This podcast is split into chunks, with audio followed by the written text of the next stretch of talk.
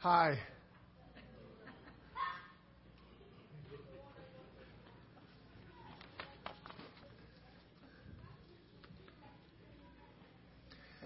I think Boulevard does that for the kids, you know, have the kids up here because they just know that it's so cute.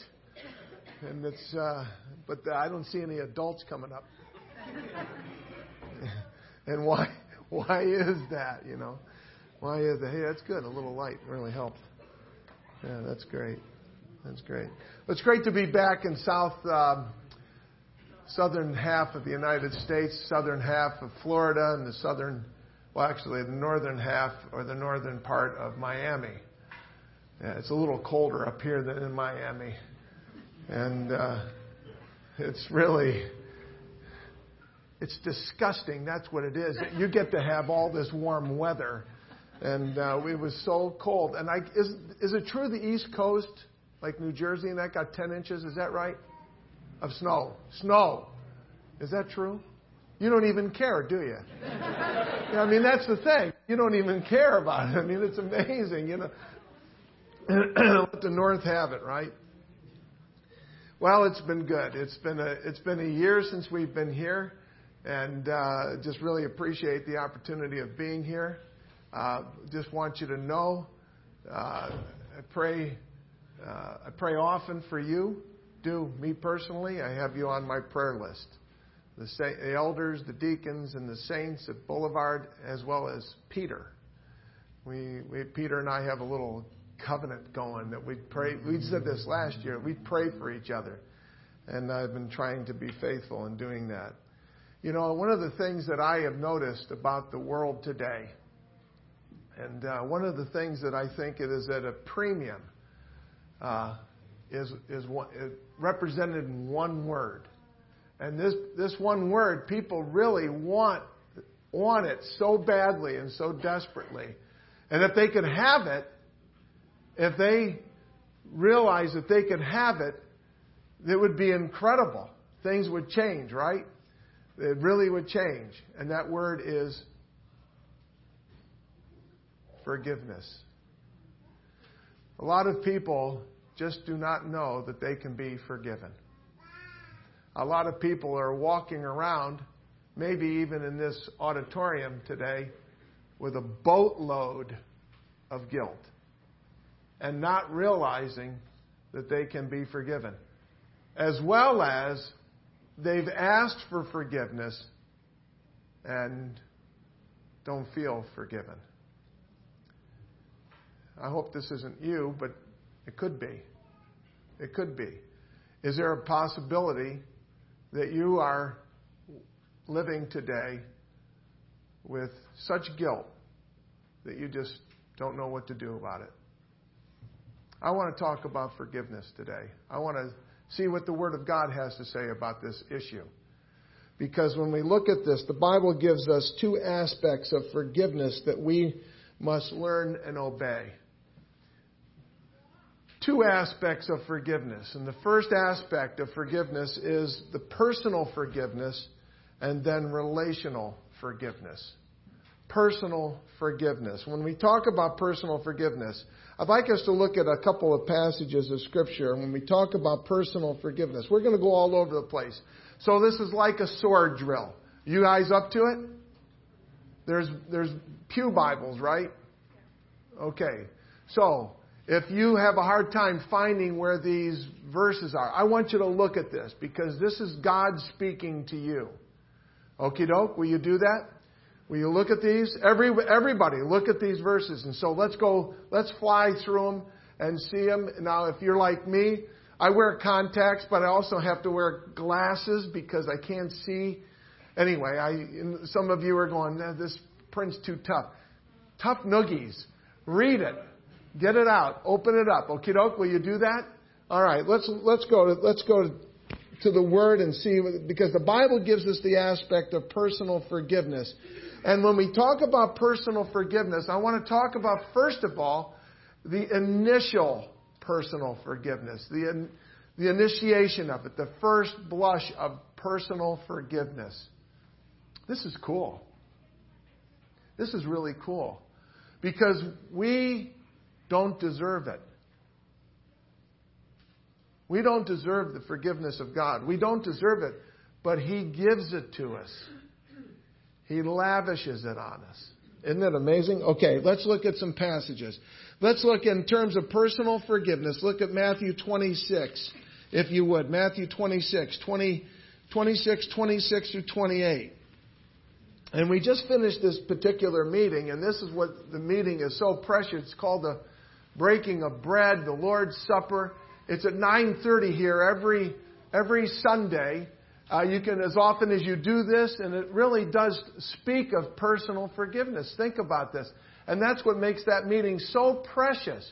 It's not just because the brethren do it, and we just do it because they, you know, it's tradition. No, no, no. It's because the Lord, the Lord asked it of us, number one. Number two, it constantly tells us of what His forgiveness is all about. Matthew chapter 26, verse 26, and then we're eating. Jesus took bread and blessed it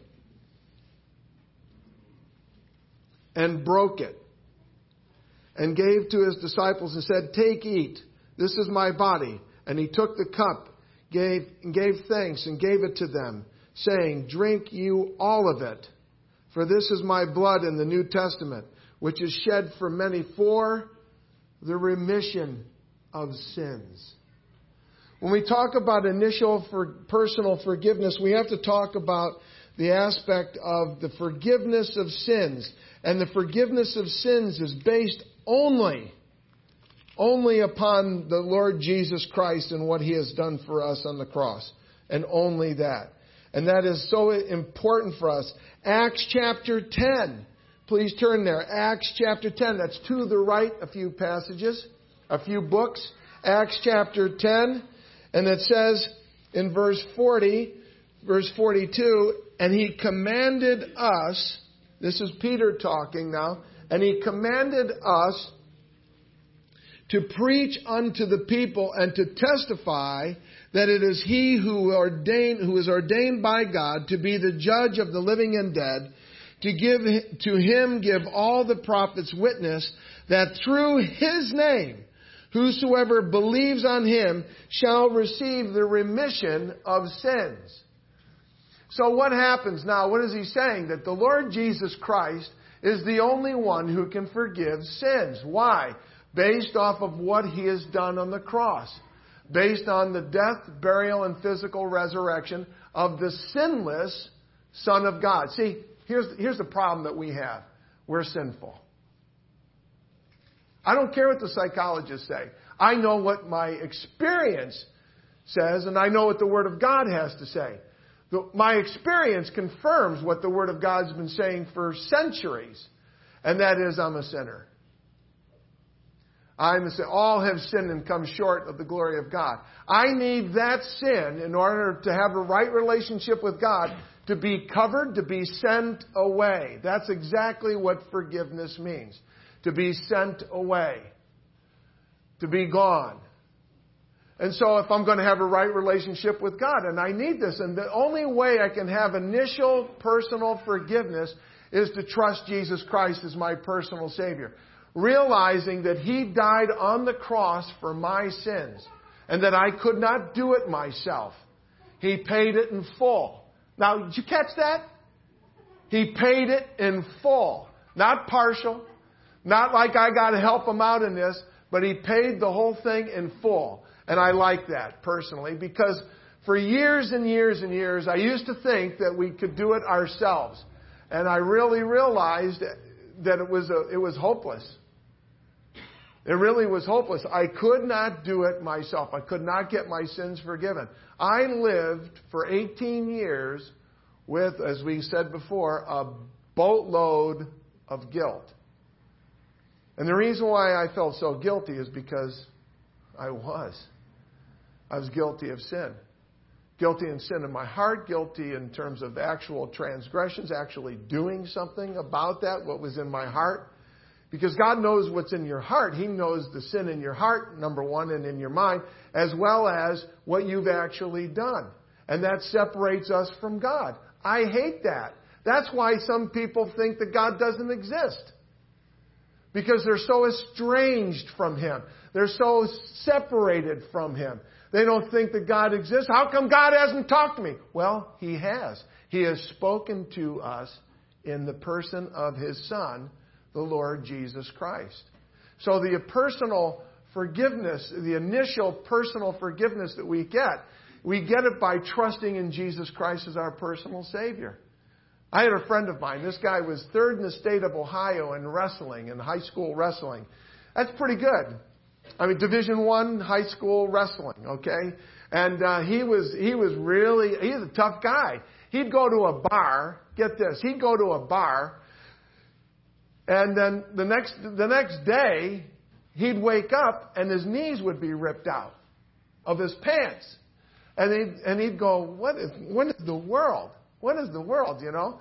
And so his friends said, you have no idea. You have no idea why your, why your knees are ripped out? He goes, no, what, what do I do? What have, why do my knees get ripped out?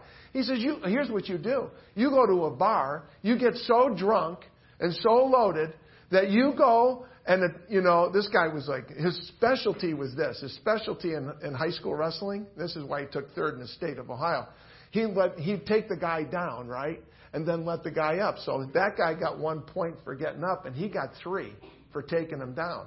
And that's all he did. Boom, take him down, let him up. Three, one, six, two, boom, nine, three. You know, this is how he went.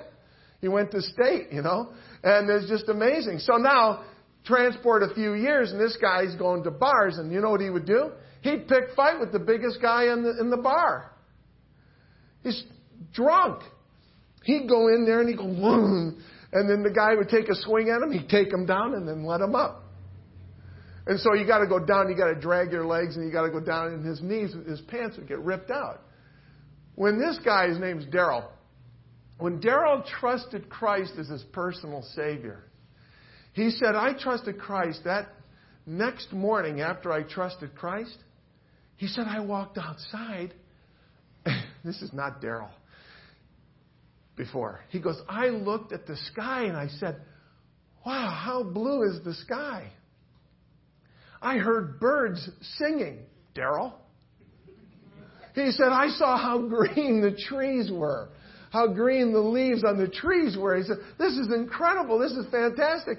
And he said, for the first time in his life, he felt forgiven because he had trusted Jesus Christ as his personal Savior.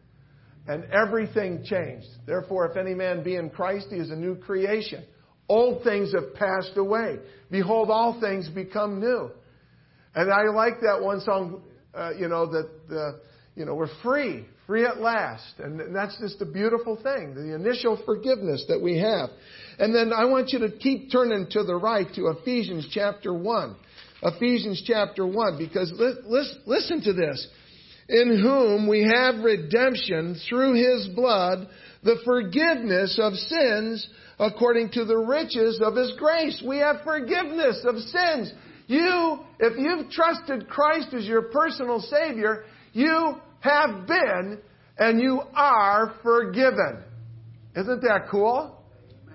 Yeah. Oh man, that, this is who else can top this one? Nobody can top this one.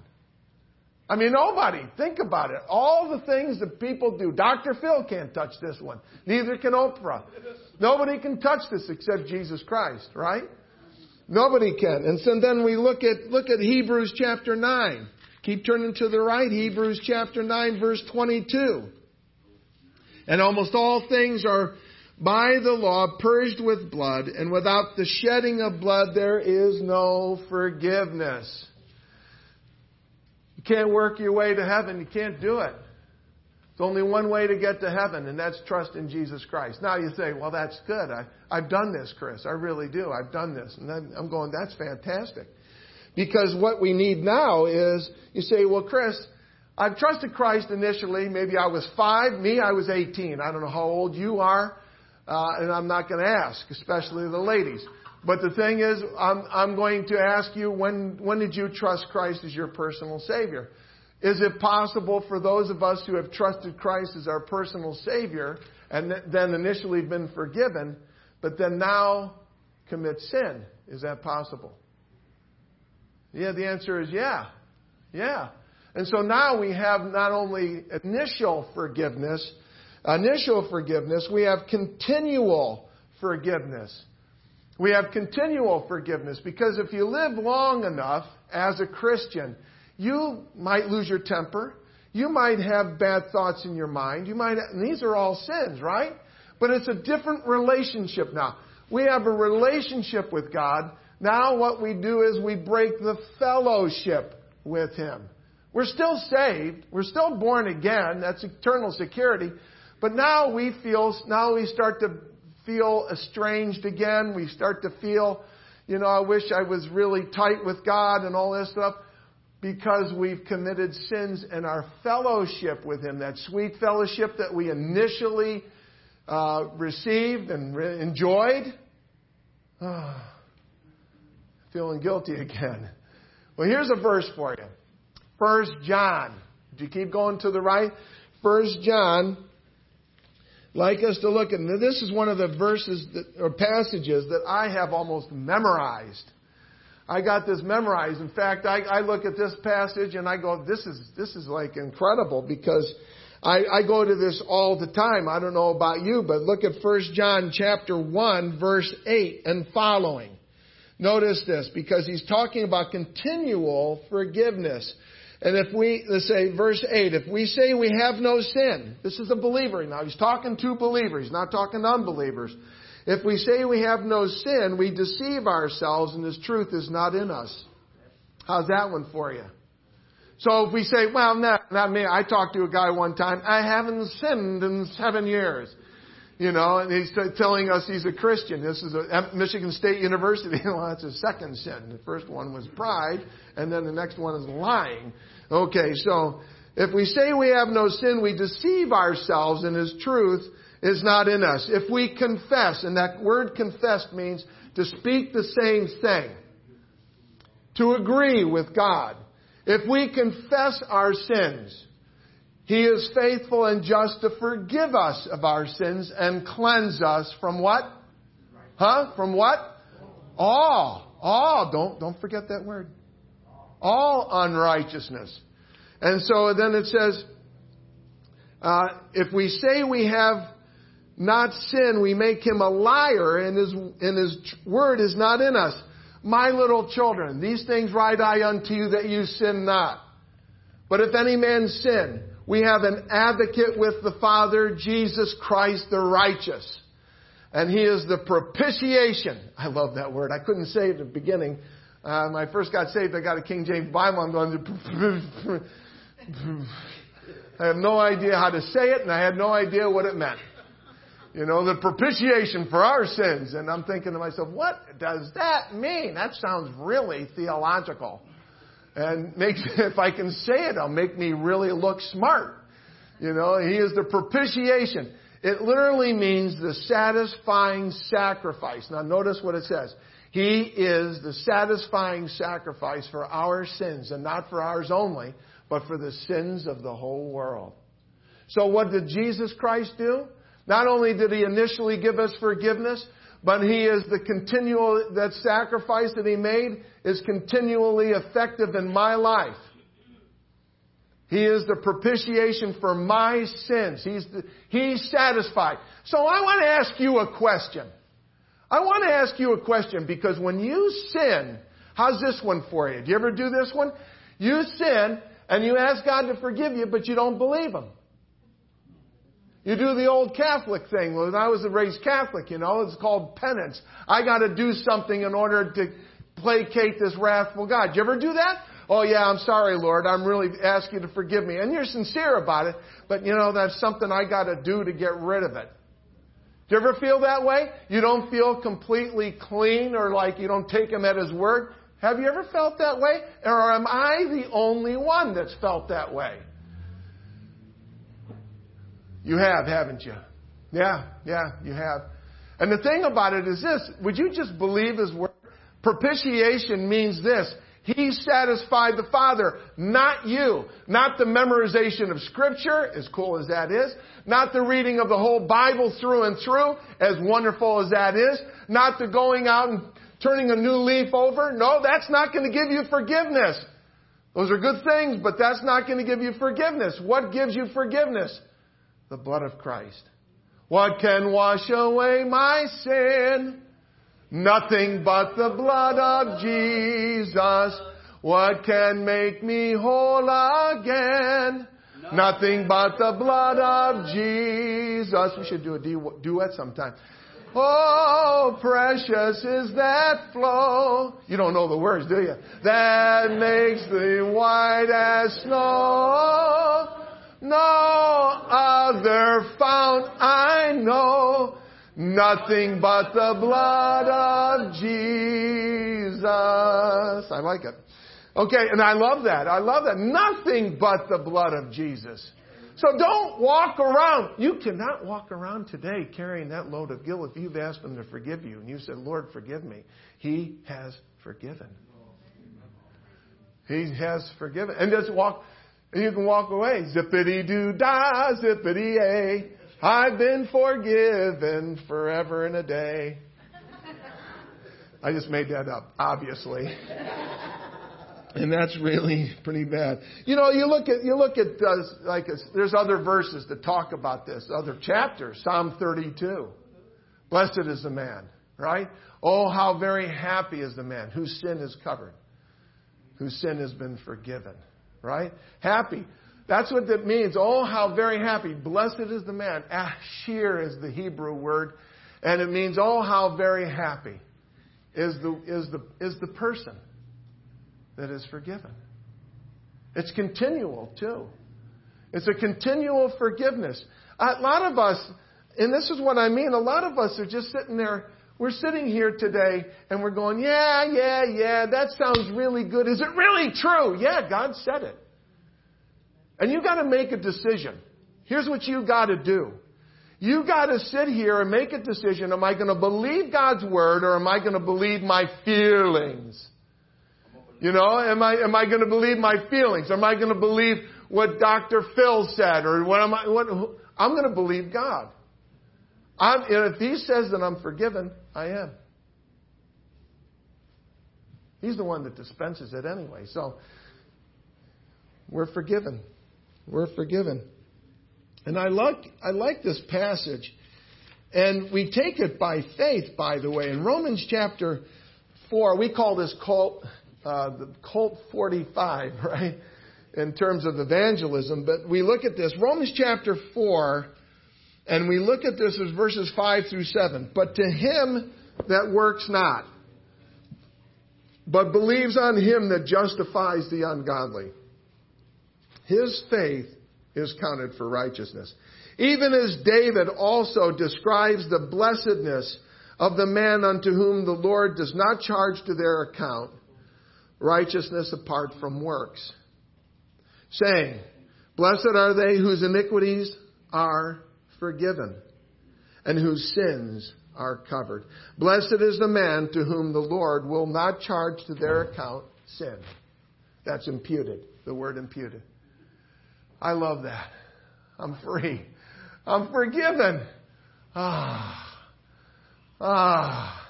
Did you ever have this? When I first got saved, I felt just exactly like that. I felt like the war was over inside. I felt like there was a big war going on all the way up until I got saved. And then now I can ask God to forgive me. I said, Lord, please, would you forgive me? I said an unkind word. And the Spirit of God convicting me of it. Lord, would you just help me to believe your word? Thank you. And if I needed to make restitution with somebody, if I hurt my brother, if I, you know, hurt his feelings or whatever like this, and he needs to come to me. We're going to talk about relations. Because we're talking about personal, now we're going to talk about relational. How do I deal with another brother or sister in terms of forgiveness? Hmm. A lot of thoughts out there. But the question we have is this Do we have this personal forgiveness? Initially and continually. And I hope the answer for you is absolutely yes. I hope that's the answer you're sitting here giving, giving in your own heart and mind before the Lord. Having this personal forgiveness. There's nothing like it. I, I just got to tell you this too. I just have to tell you this it's predicated off of Jesus' death, burial, and resurrection, which is predicated off of or based off of his love. And I want to tell you something here. Listen to me. No other religious system can ever give you the love of God. Islam can't. Buddhism can't. Confucianism won't. It's the love of God as found in Jesus Christ. You're not going to get any other love. You can follow any other real world religion, Zoroastrianism. Uh, oh yes, I'm, I know all these different. I've studied them in the university. Ha, I. Yes, I've got. But they're not going to give you the forgiveness of God. They're not going to give you the love of God as found in the person of Jesus Christ as demonstrated from Him. No one will except Jesus Christ. No other religious system. So what I say to those other religious systems, fooey on you. That's not from the Greek word anywhere. It's just my word, fooey, because it didn't do it for me. But Jesus did. And I love him. He first loved me so I can love him. So you're not very tolerant. You betcha I'm not. Not on that regard. Jesus said this I am the way, the truth, and the life. No man comes to the Father but by me. And there's no other way. There's no other way. Now, what happens?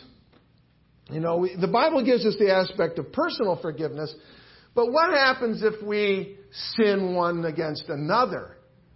What happens if brothers and sisters, like siblings can often do? Hmm? This is true, unless you're an only child. Uh, but you all still have to work this out. You have relational forgiveness. Now, what does that mean? Okay, let's look at it. Let's look at some passages. And the main that I like us to look at is Matthew chapter 18. A passage I'd really like us to look at is Matthew 18. And when we look at Matthew 18, uh, people look at this a little bit differently. And uh, Aaron, you're a pretty good reader, aren't you? Who's who's the really good reader here? Okay, Titus, you're a good reader. Okay, Matthew Matthew 18 verses 15 through 35 with a good clip so we're not like dragging, but slow enough that we can follow along. Okie doke? Okay, go ahead, bro. Moreover, if thy brother shall trespass against thee, go and tell him his fault between thee and him alone. If he shall hear thee, thou hast gained thy brother. But if he will not hear thee, then take with thee one or two more, that in the mouth of two or three witnesses every word may be established. And if he shall neglect to hear them, tell it unto the church. But if he neglects to hear the church, let him be unto thee as an heathen man and a publican. Verily I say unto you, whatsoever ye shall bind on earth shall be bound in heaven, and whatsoever ye shall loose on earth shall be loosed in heaven. Again I say unto you, that if two of you shall agree on earth as touching anything that they shall ask, if it shall be done for them of my Father which is in. For where two or three are gathered in my name, there I am in the midst of them. Then Peter t- said to him and said, Lord, how oft shall my brother sin against me, and I forgive him? Till seven times? Jesus saith unto him, I say not unto thee until seven times, but until seventy times seven. Therefore is the kingdom of heaven likened unto a certain king, which would take account of his servants. And when he had begun to reckon, one was brought unto him which owed him ten thousand talents. But for as much as he had not to pay, his Lord commanded him to be sold, and his wife and children, and all that he had, and payment to be made. The servant therefore fell down and worshipped him, saying, Lord, have patience with me, and I will pay thee all. Then the Lord of the servant was moved with compassion and loosed him and forgave him the debt. But the same servant went out and found one of his fellow servants which owed him an hundred pence. And he laid hands on him and took him by the throat, saying, Pay me that thou owest. And his fellow servant fell down at his feet and besought him, saying, Have patience with me, and I will pay thee all. And he would not, but went and cast him into prison until he should pay the debt. So when his fellow servants saw what was done, they were very sorry, and came and told unto their Lord all that was done. Then his Lord, after that he had called him, said unto him, O thou wicked servant, I forgave thee all that debt because thou desiredst me.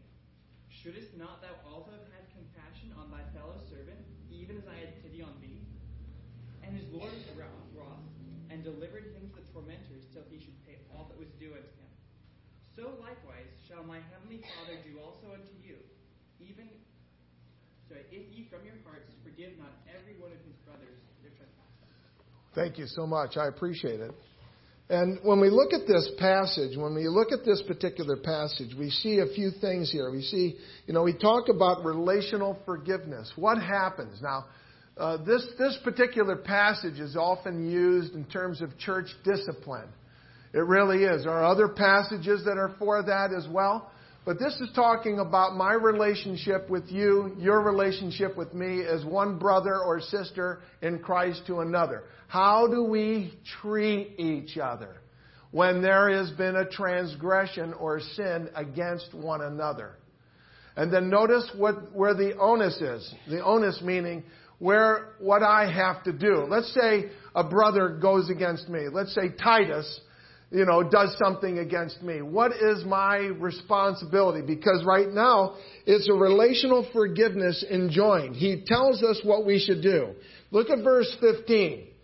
If I've been sinned against, in other words, I didn't do it, but somebody did it against me and it wounds me or whatever, notice what it says. Moreover, if your brother shall trespass against you, if your brother trespasses against you, go and tell him his fault between thee and him alone.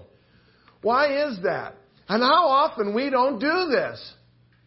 Right? We don't do that. Did you see what Titus did to me, said to me? How dare he? And we're, we're telling everybody, but Titus. Right? We're telling everybody, but, you know, and I just want, what is that called? Gossip. Sorry, we don't preach much on gossip, do we? No, no, no. We don't do that because we don't like it. But here's the deal. If Titus has sinned against me and I'm wounded by it, I am to go to him alone. Actually, I would want to say this. We first go to the Lord. And you first take it to the Lord, and you start, you know, you say, okay, am I overly sensitive? Am I, uh, you know, whatever. But what if he comes and punches me in the nose? You know, a beautiful nose like this. I mean, I've, I've had, I've had it happen to me a few times, you know. But I mean, it's not like, you know, just, I just want to come up and tell you today, Titus, you looked at me wrong. Uh, you know, you know, go to the Lord first and see if you're like a little overly sensitive type thing. Okay, doke? Go to the Lord first. But if there's a serious situation that is between you, go to that individual first. Will you do that and stop going to your confidant? And um, I'm just telling you this so you can pray better about it. You know, no, you're not. You're doing this to gain sides. That's what you're doing. Go to that individual alone and then talk to them. I just want to just share with you something that you, you said something and it, or you, when you slugged me in the face like that, it really hurt. And by the way, great right hook, you know. And, uh, you know, but I just really wounded my nose and my ego uh, more than my beautiful nose. But I just, you know, this bothered me. And this, whether it was, you know, and, you know, oftentimes this about the slugging forget that. It was probably deliberate. But, you know, like if a person says, says something to you, they might be just kidding. But they deeply wound you. Go to that person. You know, if you don't do this, and the Lord knows this, the Lord knows all about this. If you don't do that, it festers. It gets, you know, this is this beats Dr. Phil hands down. This does, you know, this psychology stuff. This God knows about the psyche of the individual. And he knows that if you don't do this, this starts to fester and starts to get in, and you you got to go and talk to the person. They might not have even meant it that way. But go to them alone because now it doesn't, it's not like a wildfire. It doesn't start spreading all over the place. Go to that person alone. And let's say it's really legitimate. And that person, you go to that person and say, you know, you said something to me about something about me and it really wounded me and I just wanted to share that with you. Get out of my face. I'd say it again. Hmm. Got a problem. and you don't have the problem. Actually, you do, but they have a problem. They got a major league problem. And their major league problem is that they're not looking at themselves in realistic terms. They don't really care. So what happens? If you go to him alone and you, oh, I'm so sorry, forgive me, please, forgive me. I'm, I ask you to, please, I'm so sorry, I didn't mean it. You've gained your brother. In fact, you know what happens often? You become closer with that person than ever before. It's true. You, you become closer with that person than ever before. It's amazing. You've gained a, you've, you've gained not only a brother, but you've gained a friend. And it's fantastic. But what if they diss you? Disrespect. That's street talk. Diss. I just learned that. But uh, what if they diss you and uh, they, you, they say, forget it, and they won't hear you? Take with you one or two more that out of the mouth of two or three witnesses every word may be established. You got three people standing there going, you know, this is what's taking place. You need to come clean with this. Oh, I'm sorry. I'm sorry. Uh, this is very serious. See, you know what happens oftentimes? You get this festering inside then you're not even sitting in the same section of the pews. Then you're not even going to the same chapel anymore. Personal relationships, big deal. It is a very, very big deal. And you get wounded. I'm not going there anymore. No way. If this doesn't get taken care of.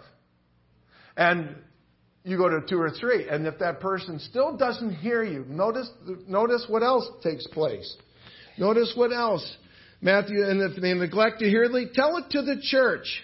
Whoa. And if they neglect to hear the church, so in other words, they would, it would come up for church discipline. This is right before the whole church.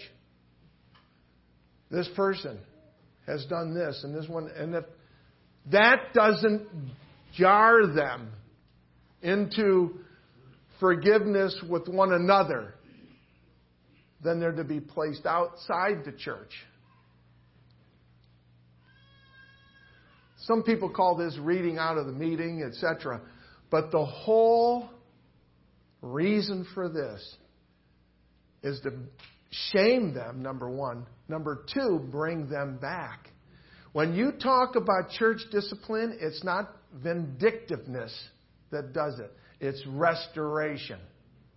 It's to restore that person back. Now I know of a of an individual who had this kind of a situation. They and they they sinned against you know the actually against the assembly, and they somebody talked to them about it, and, and they just they flew the coop. They took off. They went to France. Wrote a book. regarding the issue. I mean, this really, that's, that's, and the Lord really was working on their hearts and, and uh, what they, what they, the assembly had to do is they had to do this last step. So they took off because of pride. They took off because of pride and was ministering, quote unquote, ministering in, in Europe. And then they came back and one brother said to him, You know, you've been read out of the meeting. You need to get that straight with that meeting before you do anything else in terms of ministry. He's a big guy. To his credit, he went back to that small little meeting and got up after the breaking of bread and asked them to forgive him. And they did. And he stayed in that meeting for years and years and years afterwards with happy fellowship. That meeting prayed for him in his ministry. That meeting ministered to him when nobody else could minister to him. It was a, it was a rekindling of a great love relationship because that person followed the advice of another person saying, get it straight. Get it straight with not just the assembly, but with the, those of whom you injured. It was fantastic. Fantastic. And when you look at this and you say, wow, this is incredible, look at, look at in terms of, of forgiveness and joy. We're coming back to Matthew 18, but I'd like you to look at Luke 17, just quickly. Luke 17. Luke 17, and look at verses 3 and 4. Take heed to yourselves, verse 3. If your brother trespasses against you, rebuke him. And if he repent or has a change of mind, forgive him. And if he trespasses against you seven times in a day, and seven times in a day turns again to you, saying, I have a change of mind about this, I repent, you shall forgive him. Ha! Ha! Okay, so let's get in. So it's not only personal forgiveness enjoined, but also endorsed. Look at verses 18, Matthew 18, 18. And now the Lord Jesus is going to say, here's what the Lord Jesus says. Verily I say unto you, whosoever shall bind on earth shall be bound in heaven. Whatsoever shall be loosed on earth shall be loosed in heaven. Right? This is amazing. Okay, again I say unto you, if the two of you agree on earth as touching anything they shall be at, that they shall ask, it shall be done for them by my Father who is in heaven. Don't rip this out of context. This is talking about forgiveness. So if there is, if somebody comes to me and let's say Titus comes, I go to Titus and he says, please forgive me, I, I sure. And it's done. It's forgiven. By God's grace, it's forgiven. We can actually say it's, fu- it's finished.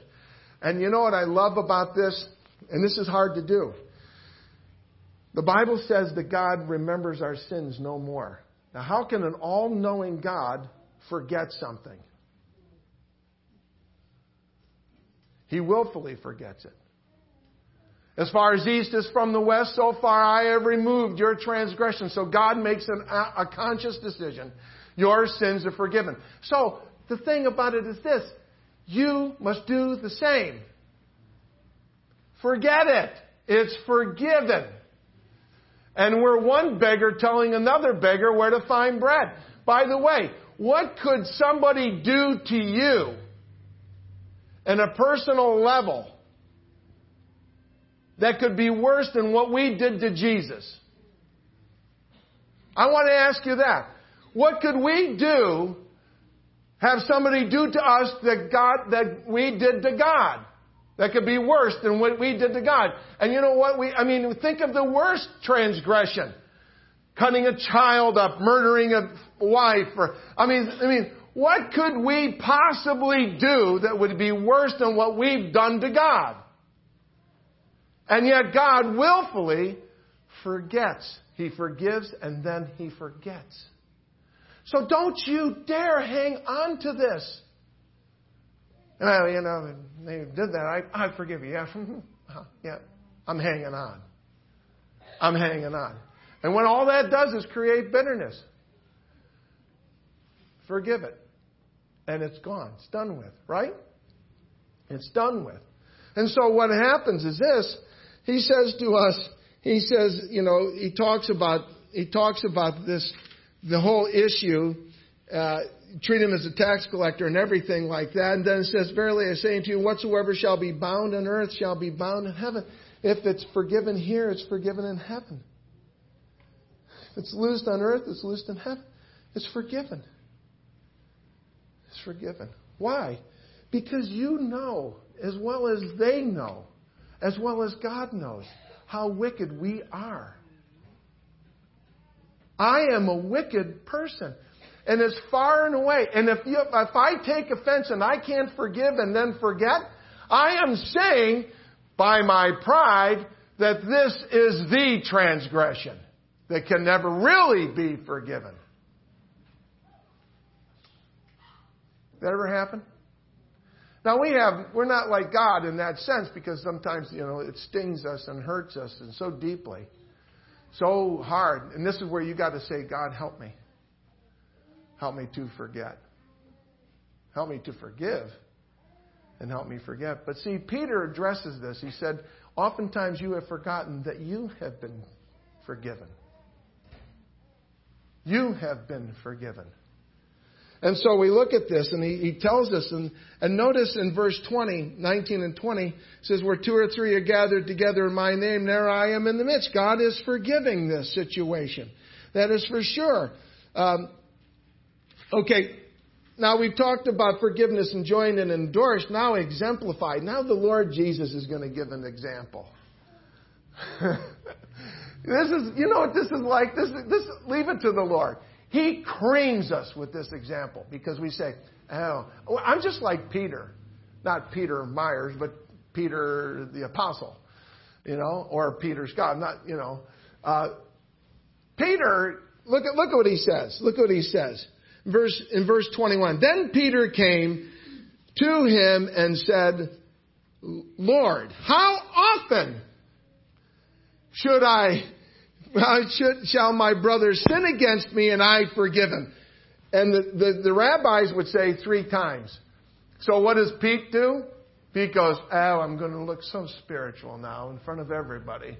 I'm going to, I'm going to multiply it by two and add one. So, Lord, how often should I forgive my brother? Seven times. Disciples, you get that? Do you get that? Everybody listening? Do you catch that? Seven times? Hmm? and what does the Lord say? No. Seven times 70. And so that's the C. I went to MBI, not MIT. That's, uh, how much is that? Seven times 70. That's 490, right? So it's not the 491st time. He's not saying that. What he is doing is he's saying 490 times. How many times? It's limitless. It really is limitless. And so what does he say? He said 400, he says 70 until 77 times 70, right? And then look at verse 23. Therefore is the kingdom of heaven likened. Okay, so now he's going into a parable here. A certain king who take account of his servants and when he begun to reckon, uh, one was brought to him, what he owed him, 10,000 talents. You know how much money that is? We go, eh, listen, if somebody says, I'm going to give you 10,000 talents of gold, I'm going to jump over the pew. Not the moon, not even the building, because my, my knees can't take it. But I'd be really excited because seven, 10,000 talents, sixteen million four hundred and twenty thousand dollars. That's that's that's a lot of money. Now, oh, Chris, you have to understand today's inflationary rate is going to be, skip that for a second, okay? Sixteen million four hundred twenty thousand bucks is a lot of money. Will we stipulate that? Will you agree with that? It's a lot of money. So this guy owed him that. And what did the guy do? Hey, the, the Lord said, sell them all. Sell them all until he pays it. And he pays, sell the kids, sell the family. Oh, he's a slave, right? Sell them all. What does he do? He begs, please. Oh, please. Don't do it. I'll pay you every last farthing, you know. Right. You're not going to do that. It's so, so much. It's unbelievable. You can't possibly in this lifetime pay that. And I couldn't do it now. I mean, I just couldn't do it now and neither could you. So what is he saying? It's so much. It's so beyond. It's, it's, that's what he owed. He laid down hands on him and by the throat, and his fellow servant fell down at his feet and besought him, saying, Have patience on me, and I will pay you all. And so what did he do? The Lord forgave him.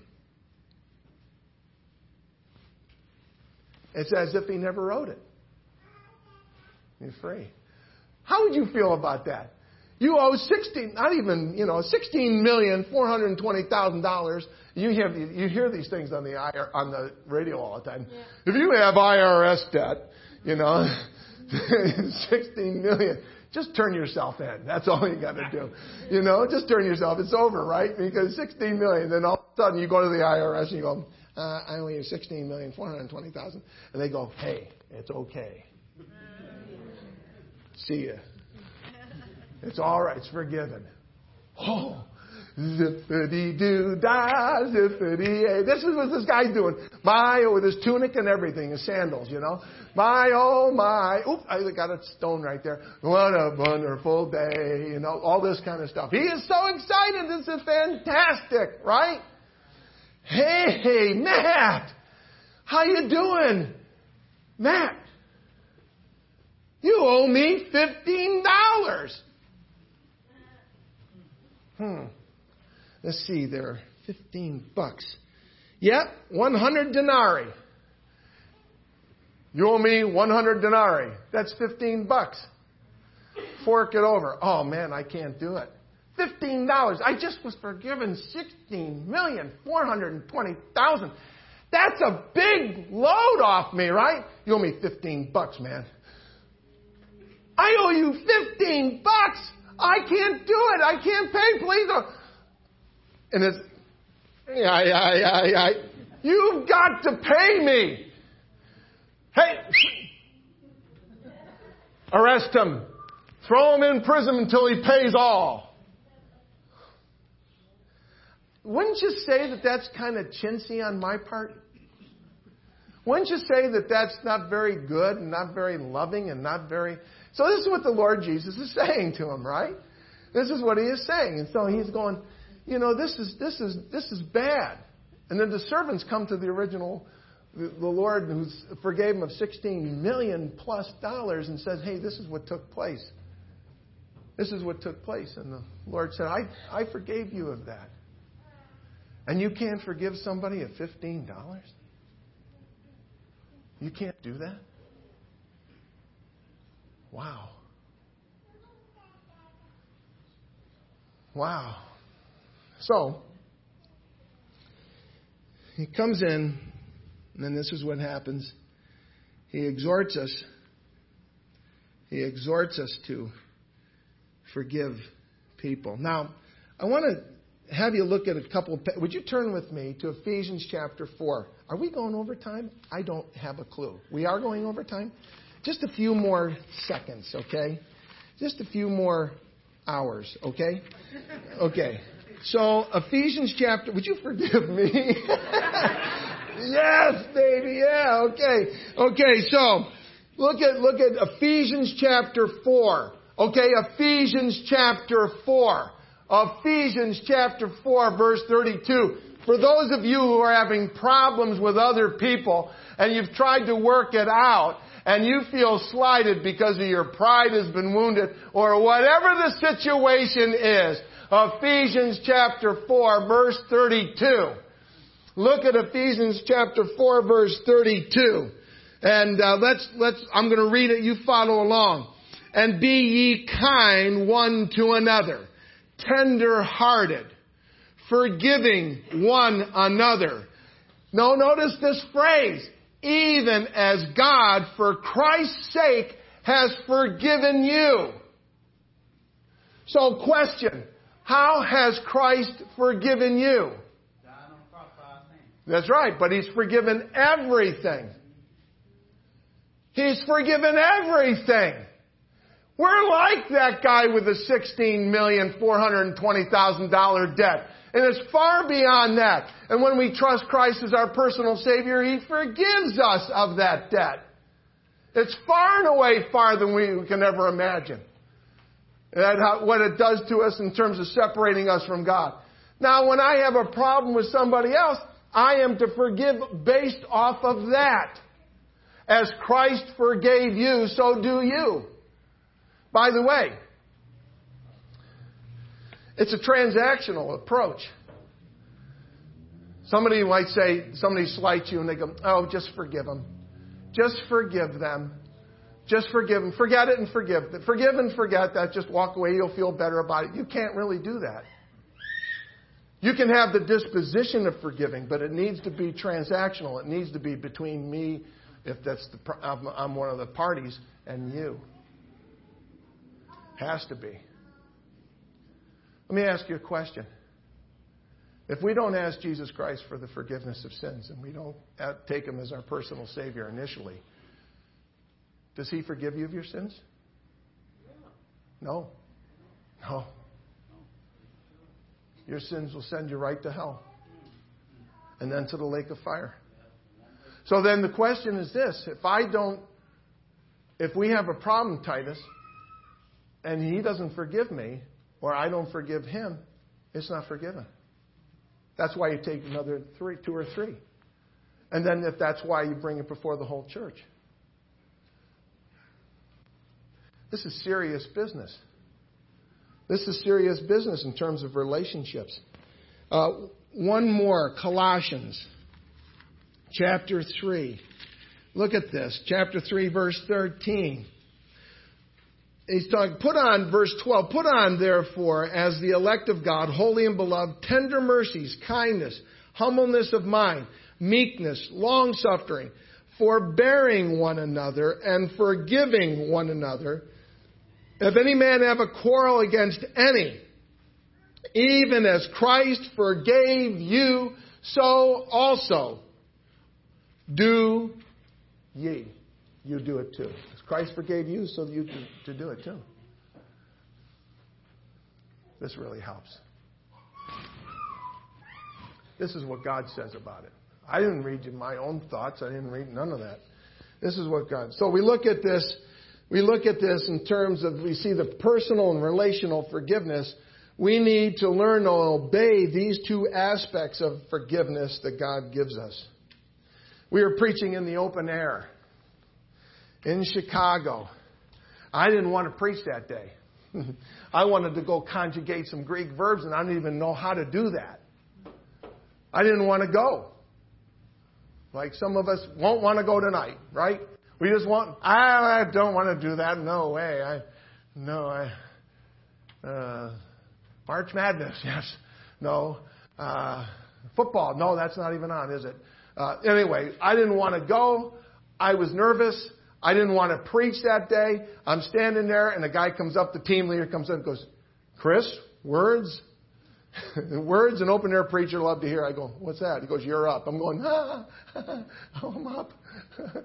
and I was starting the sketch for it. I'm shaking like a leaf. I could feel the people behind me. And I'm going, mm, and I put all these birds up there. I mean, flocks of geese. And I wanted to put birds up. I didn't want to turn around. That's what I didn't want to do. So I'm putting all these birds, make it real aesthetic. It look like Alfred Hitchcock's movie, you know. Okay, so I'm going like the fine line. I'm going. You got to turn around, Chris. And I'm going turn around. Big crowd, and in the crowd was this black woman, beautiful black woman with a nice business suit on. And I started preaching, and I could hear my voice, and I was all self-conscious, et cetera, et cetera. And then the Lord did something, and I just started preaching and talking about how Jesus Christ forgives you of your sin, etc., etc. Right? She starts weeping. I mean, it's not tear, tear, tear. It's you know all and all that goes with it.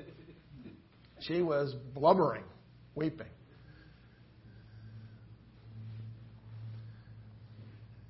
She was a Christian. She didn't get saved that day. She had already been saved. But she was not living for Him. And she couldn't believe somebody would come out onto the street in front of Marshall Fields, now Macy's, and tell people about Christ publicly like that. And she couldn't believe how great the forgiveness of God was for her walking away from the Lord in terms of backsliding. And she got right with God that very moment. And she experienced forgiveness that she initially experienced when she first trusted Christ, but lost that and now re experienced it again because of Jesus Christ. I'm asking you today I know we're a little over time. The late Chris Schroeder preached today. How is it going with you? And how is it going with your spouse, sibling, fellow brother or sister in Christ in this place? How is it going with you? Would you say everything's hunky dory?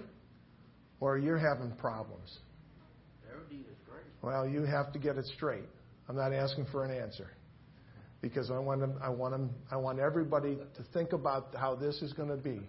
How is this going to be? Is this going to be in your own heart? Because if you don't, it'll fracture your relationship with that person. It'll fracture the fabric of this assembly. It will. It will do it. It'll fracture it. And you don't want that. When I became a Christian, not only do I want a home in heaven, I want to know and experience fellowship with my brothers and sisters in Christ. That's what I want. So, Father, we do come before you and we ask you that you would help us in this and that you would bless us with this issue of forgiveness and understanding what your word has to say. If there's something we need to do, we ask you that you would just help us to do it. And we ask you that you would just really, if there's sin in our lives, forgive us, wash us clean. And then also, Lord God, help us to have a clean slate, not only with you in keeping short accounts, but also with each other. And we ask you to really work in this. In Jesus' name, amen. amen. Thank you. Forgive me for going over time. Thank you, my brother. amen.